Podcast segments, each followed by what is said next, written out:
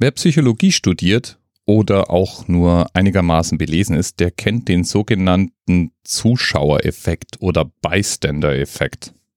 Der beschreibt ein recht beunruhigendes Phänomen, das nämlich, dass es unwahrscheinlicher wird, dass Menschen einander helfen, je größer die Gruppe an Nicht-Betroffenen, die zuschaut wird. Ich erinnere mich zum Beispiel an einen Fall, wo im Münchner Olympiasee, ein See, der vielleicht knietief, hüfttief ist, also eher knietief, ein Kind ertrunken ist, während außenrum Menschen zusahen. Das war einigermaßen skandalös und ging durch die Presse. Und immer wenn sowas passiert, ist natürlich auch das Entsetzen groß, wie kalt und unmenschlich unsere Gesellschaft inzwischen ist. Verachtung wird ausgeschüttet über die Leute, die da nicht geholfen haben. Inzwischen ist der Effekt einigermaßen gut untersucht und man kann ihn begründen. Stellt sich nämlich raus, so ganz irrational ist es nun mal auch wieder nicht. Wenn Menschen ein Unglück beobachten und rumstehen und keiner tut was, dann hat es unter anderem auch damit zu tun, dass wir unser eigenes Verhalten ständig in Frage stellen. Und wenn man nun in einer Gruppe steht, um einen rum Menschen, von denen man annimmt, dass die die Situation auch beobachten und auch einschätzen und keiner von denen macht einen Schritt vorwärts, dann stellen wir unser eigenes Gefühl in Frage. Dann haben wir sozusagen im Kopf diese Frage, ja, vielleicht bin ich auf dem falschen Dampfer, vielleicht muss man hier gar nicht helfen. Vielleicht hat ja jemand schon Hilfe geholt und wir warten jetzt hier einfach nur noch auf die Hilfe. Und während dieser gedankliche Prozess abläuft, kann es dann schon zu spät sein.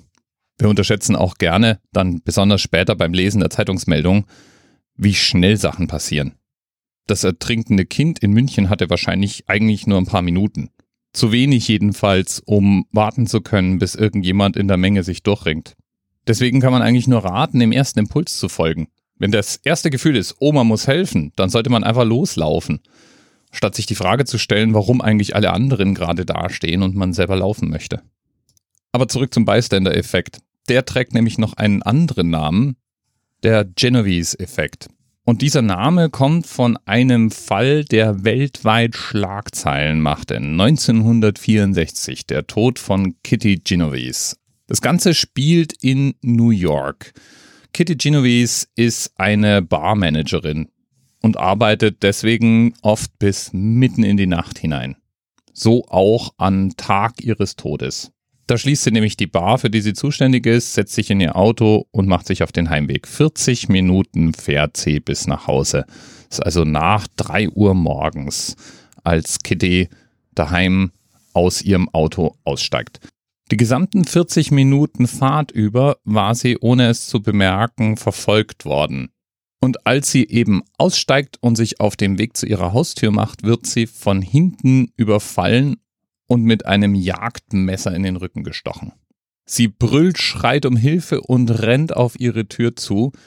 Währenddessen macht der Angreifer Anstalten, auch zu fliehen, überlegt sich's aber anders und nimmt dann irgendwann die Verfolgung auf.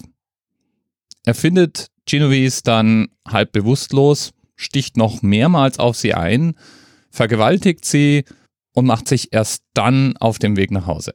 Das ganze Geschehen dauert fast 40 Minuten und findet praktisch auf der Straße vor dem Hauseingang statt. Kitty wird später zwar noch ins Krankenhaus gebracht, er liegt da aber dann ihren Verletzungen und der Täter entkommt zunächst mal. Soweit die Faktenlage. Es dauert dann knapp zwei Wochen, bis der Täter gefasst wird. Er wird wegen Mordes verurteilt und saß dann bis zu seinem Tod 2016 im Gefängnis. Soweit die Fakten. Irgendwann schreibt die New York Times jedenfalls einen Artikel über dieses Verbrechen und dieser Artikel ist es dann auch, was dem Fall weltweite Aufmerksamkeit verschafft. Denn was an dem Fall Kitty Genovese so entsetzlich ist, ist jetzt nicht nur das Verbrechen selbst sondern was aufhorchen lässt, ist, dass 37 Nachbarn, alles Bekannte von Kitty, die Hilferufe, die Schreie und die Geschehnisse gehört haben müssen und nicht eingegriffen haben.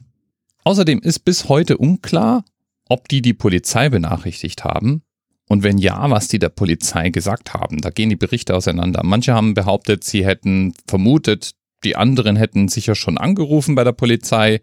Wieder andere sagten, sie hätten bei der Polizei angerufen, aber die hätten sie nicht ernst genommen. Dann wieder gab es die Aussage, dass der Fall irgendwie nicht klar genug beschrieben worden wäre. So oder so.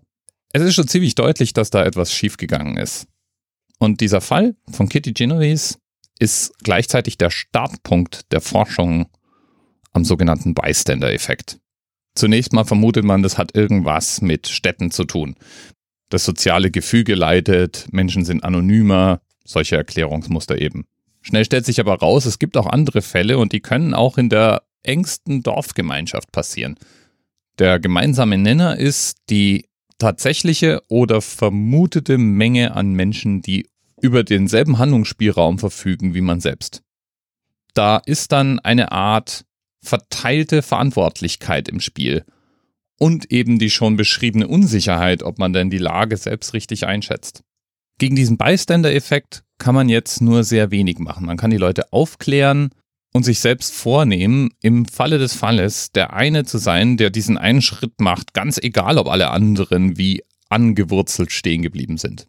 Aber es gibt etwas anderes, das die Behörden damals feststellen, das man sehr wohl ändern kann. Einige Zeugen haben ja berichtet, sie hätten versucht, die Polizei anzurufen und wären entweder nicht durchgekommen oder nicht ernst genommen worden oder hätten Probleme gehabt, überhaupt die richtige Stelle zu finden. Und da, so beschließt man, kann man was machen. Man kann nämlich eine zentrale, einfach zu merkende Nummer einführen. Eine Nummer, die jeder im Notfall wählen soll und eine Nummer, in der ernst genommen wird, wer immer an der Leitung hängt. Ja, und so kommt es, dass Kitty Genovese die Ursprungsgeschichte ist, wegen der die zentrale Notrufnummer in den USA, die 911, eingeführt wird. Und damit könnte man ja eigentlich sagen, dass der Mordfall Genovese wenigstens den einen guten Effekt hatte, dass vermutlich unzählige Menschen später genau wegen dieser Nummer gerettet wurden. Lieben Dank, Sascha, für deinen Themenhinweis jedenfalls der Mordfall Kitty Genovese, der Startpunkt für den Bystander-Effekt und die Ursprungsgeschichte der 911. Bis bald. TMRS 10, 9, 8. The experience of 47 individual medical officers. Was hier über die Geheimzahl der Illuminaten steht. Und die 23. Und die 5. Wieso die 5? Die 5 ist die Quersumme von der 23.